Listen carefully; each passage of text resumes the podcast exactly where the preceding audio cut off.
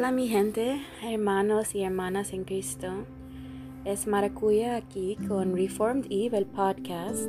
Bueno, alguien ayer me, me, preguntó algo en Instagram.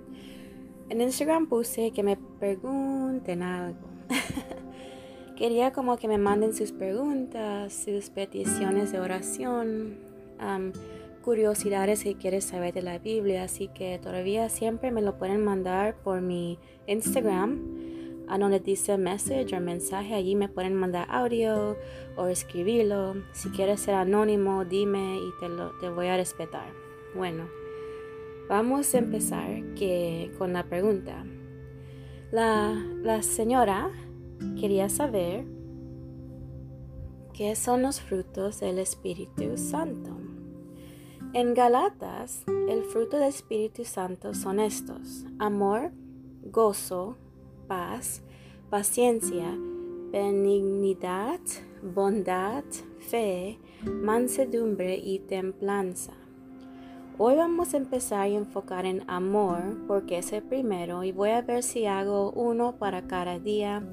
Así podemos enfocarnos en uno con una lupa así y así como aplicar eso en nuestras vidas, ¿verdad? Vamos a aprender hoy algo. La palabra griega para amor es agape. El amor en Corinthians se describe así. El amor es paciente, no tiene envidia, no se jacta, no es orgulloso, no deshonra a otros, no es egoísta, no se enoja fácilmente, no guarda rencor. El amor no se deleita en el mal, sino que se regocija con la verdad. Siempre protege, siempre confía, siempre espera y siempre persevera. El amor nunca falla.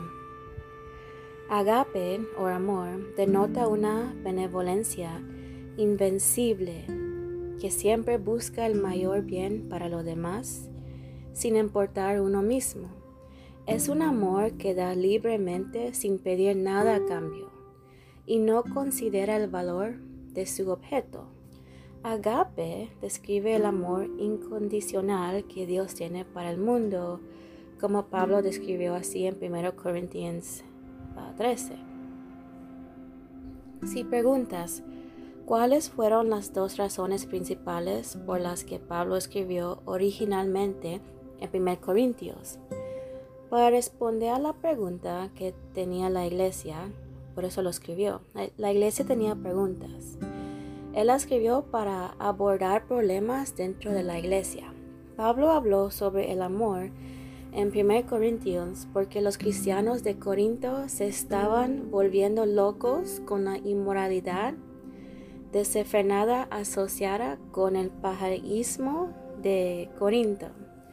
Entre los innumerables problemas en la iglesia de Corinto estaban estas reclamos de superioridad espiritual unos sobre otros, demandando uno a otros en tribunales públicos, abuso de la comida comunitaria y mala conducta sexual.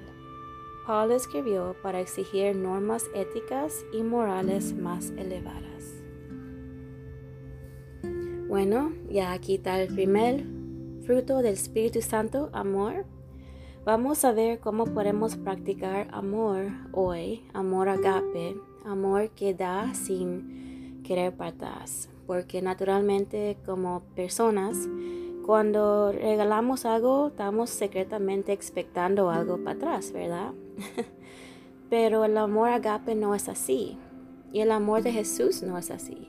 Si piensas de Jesús, Él da y da y da y solamente quiere que tú lo ames y confíe en Él. Él no quiere así nada como ah, oro o nada así raro, solamente quiere tu amor, ¿ok? bueno, espero que te gustó este podcast. Mañana voy a hablar del otro, la otra fruto, otro fruto del Espíritu Santo. Que Dios os bendiga siempre y que tengan un día muy, muy, muy maravilloso. Muchos abrazos y no te olvides de mandarme una pregunta. Pregúntame lo que quieras de la Biblia. ok, bueno, cuídense. Bye.